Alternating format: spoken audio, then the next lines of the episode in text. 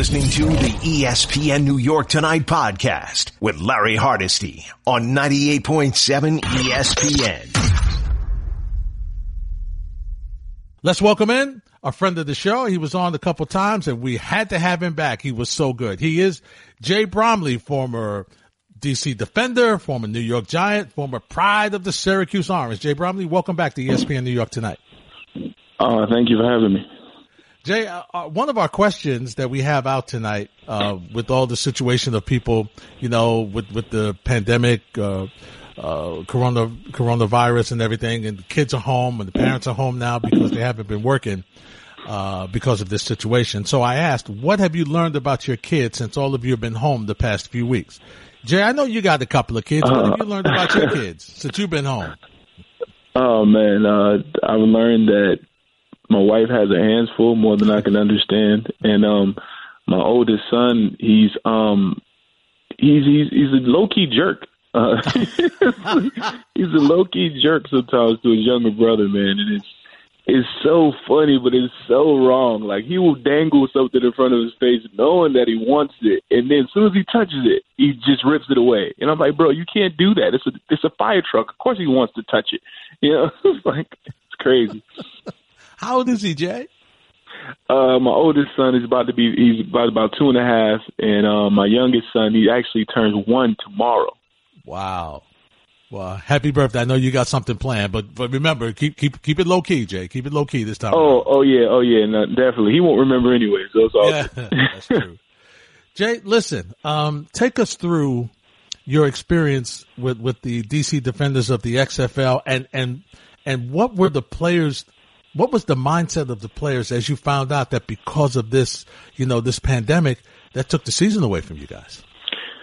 Oh man! Uh, first off, I want to say thank you to the DC Defenders, man. I'm grateful for the XFL and the opportunity that I had to to continue to to do what I love to do and enjoy doing playing football professionally. Um, it was it was great, man. It was just like you know, think about football is no matter whether it's uh, college, high school, semi-pro, whatever it is, like it's just a brotherhood when you go in that locker room. You realize that you're playing, you know, ultimately you're playing for your family, you're playing for opportunity to play in the league, but you're playing for the people in your room, on your defense, on your team. So you just build that over time. It's like you come together. Whether the offense sucks, your defense, you know you got to play better. If defense sucks, offense know you got to play better. And God willing, they both play well. Um, but you know, as things went on, man, we were starting to hit a stride. We lost two games that we we should have won versus winless teams and then we beat the best team in our division to be uh, number one in our division. So we felt like we were, you know, kind of getting back on track. And um, this pandemic kind of came out of nowhere. Um, it's funny because it's not nothing funny about you know people being sick and, and dying, but like I had a roommate. And he he was he's big. He had accepted into law school. and He used to talk about it. He had me watching like the news and stuff like months ago. And I'm like, he was telling me how this stuff was going to come, and I was like, you know, I, I, to help me get my wife to get prepared quicker, and it really just hit everyone, you know, sideways. Literally, we had practice that Thursday, so I woke up the day before seeing the NBA had shut down, and I'm just like, in my head, I'm like, this is weird. I've never seen this happen in my life before. And then the next day, we had practice. We were about to play. um we had a game on Sunday, and we put, we practiced that Thursday uh, afternoon. We had meetings, and then six o'clock that night, we had a meeting that basically was like, "It's over with." You know, they're going to suspend the league. Hopefully, we get to come back in two weeks. And um, as you can imagine, guys were devastated, you know, and just you know unsure of what was next, um, because this was an opportunity for us to show our ability, show our talents, provide for our families, and um, you know, guys, you know, miss out on some of that opportunity. What's that like? Jay, for for the fans who, you know, for various reasons, they don't look at that side. They just look at your life on the field, the player's life on the field. This is what they do. This is what we love. You know, go out there. You're on my fantasy. Make sure you get that tackle. Stop that. Stop that guy. Stop that score because you're you're on my fantasy team. I need you to do that. But what's the family side of this for the players? What is that like? Oh man, like that's probably man. Once I've started having children, um, as I said, man, having a son that's going on three, and then a one year old and I have a wife of you know going on four years, man, that's the hardest part. Like people don't see that. Like when these guys get traded, or you gotta. I live in New Jersey, and thank God I went to Maryland. You know, I'm three, I'm two and three and a half hours drive away, but I couldn't imagine going to Seattle. I couldn't imagine going to California. Like my, I can't see my kids. Like my son's at an age where they're sponges. You know what I'm saying? Like literally, like I leave my son for two weeks, he's different by the time I come back, and different in a way of he's talking more, he learns more, he's retaining like different things. Is different. So it's like you miss out on that as a parent, and you're just like, man, like I want my son to mimic me. You know what I'm saying? And, and, mm-hmm. and you miss out on that. You don't get to be, you know, around your wife and you, the family atmosphere. Like those things are like those things drive people crazy, man. Like you're just in a room. Like this situation, we had roommates and we're in hotels all the time. You never get a home cooked meal. You know what I'm saying? Eating the same bland hotel food all the time. It's like, man, I miss my wife's tacos. I miss even the bad stuff just so you can laugh. Like whatever it is, I miss cooking myself. You know what I'm saying? So it's like that aspect of it. People don't understand like how hard it is on the individual to to have to mentally be there. You know what I'm saying? Like forget just play football. They have to mentally be there, away from their families, away from everything they love. You know, and it's it's difficult. So Jay, uh, take me through that balance. Then, obviously, football is what you do.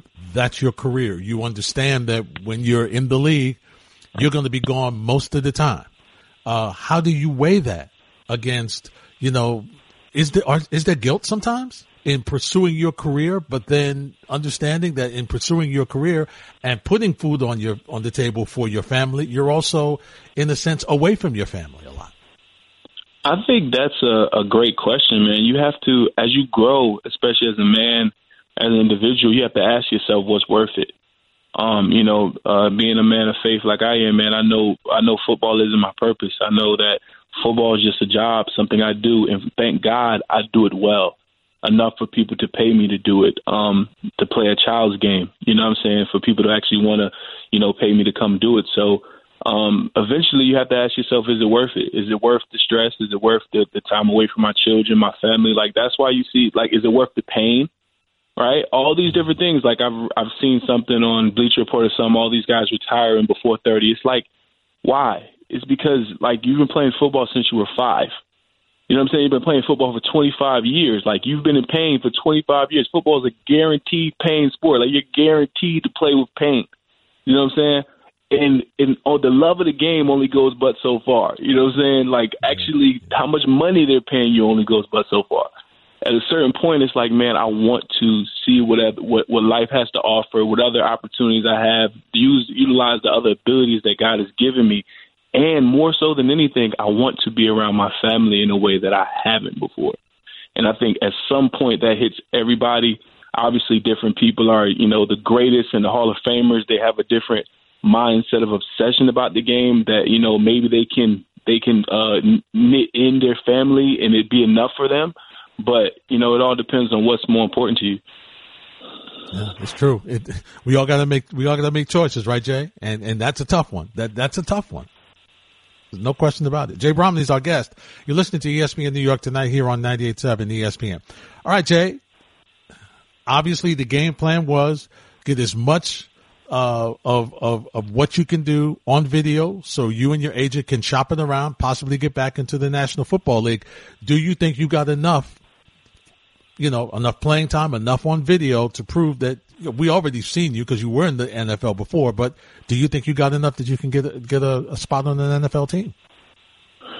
Um, I, I mean, if I had asked myself that question on how hard I worked and what I put out there on film, like I believe so. I believe um, I was probably the best, if not one of the top best defensive linemen in the XFL. Period, and that was always my goal.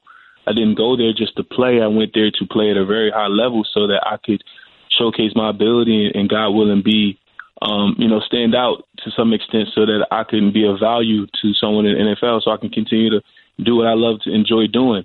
Um, but obviously I realize in life that your value will always be ultimately determined by someone else. Yeah. And hopefully, uh, God willing, that uh, I have that opportunity. You know what I'm saying? That I, I, I can open somebody's eyes to, to, to be a, a piece, a trustworthy piece. I can go in and help a team um, you know, accomplish their goals. You know, I know I'm a hard worker. I know, you know, I'm a guy that, you know, you know, tries to go in, you know, early and leave late and just really know what I, what I'm supposed to do and try to help others around me.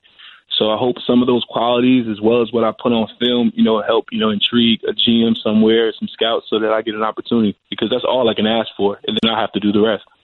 what is that process like for you now, Jay? Is it you sit down with your agent and you got you start you know you go shopping your video and with the fact that the NFL is like kind of closed or partially closed, how does that further you know further further the process make it tougher and drive you crazy pulling your hair out? Uh, I mean, right now, man, like I said, man, it, it, the process is different because like 99.9% of people and teams are not in their buildings. They're working from home. So they're figuring things out in a different avenue that's, you know, um, that's, that's different to them as well. You know what I'm saying? So they have to, you know, do things in a way that they're uncomfortable with as well. So this process is probably nine times out of ten not going to be like any process before it. You know what I'm saying? And that and that's and that's going to happen because of it being different in, in this day and age with the coronavirus and how it's affecting people. It makes sense. You know, health is most important. Um, as far as myself and how that affects me, man, I think, you know, hopefully I, I put out good film. Hopefully my agent can speak to some teams and and rattle up some uh some good opportunities for me because it's hard. You can't fly anywhere to work out if they wanted you to work out. You can't go take a physical. You can't do all these things. So the players that are signing now, they might get a physical and they're, you know, somewhere close by that the doctor approves it. And then they already like them enough to sign them to a deal and ship it to them so they can sign it. So I don't know if that's going to be God's plan for me. I don't know if I'm going to have to wait till August, you know what I'm saying, like I did this past year to showcase my ability. But whatever the opportunity is, you know, I'm willing and I, I, I that's the best part about uh, my process so far. I've experienced like like almost like the worst part of it. You know what I'm saying? Like I've experienced like having to, you know, I've, I've experienced the ups of, of being drafted, you know, in the first two days, you know, and then and then being on the Giants for four years, being fortunate there. Then I've experienced not having any offers after that and having to go to a mini camp tryout to earn the right at the Saints, and then get cut twice by the Saints and them like me enough to keep bringing me back. I've experienced that, and I've also experienced waiting until August to get a workout and then make it getting on the team with the 49ers, playing well and still being cut. I've experienced all these things to where there's no surprises to me. I'm kind of, you know, I, I prepare my mind to be ready for anything. How, you mentioned earlier that you're a man of faith. How does that help keep you grounded? Because listen, from a mental standpoint, it could mess with your confidence. It could mess, am I really, I know I'm good. Is there something wrong with me? Am I over, you know, it causes you to beat yourself up. You know, how, how, how does faith keep you on, on even ground? Um, it keeps you on even ground knowing that there's purpose for my life, um, bigger than football. Um, as a father, man, like I was just sitting today and I had, like my wife is studying for a medical school exam and, and I had the kids all day by myself in the house and I got to feed them and I got to watch them. I got to put them down for naps. I got to do all this stuff. And I'm just like, my son is going crazy. And I'm like, and I just had moments like I'm a dad. You know what I'm saying? Like I'm a dad. Like, and I think about like my biological dad. My biological dad didn't experience anything that I've experienced with my sons, unfortunately.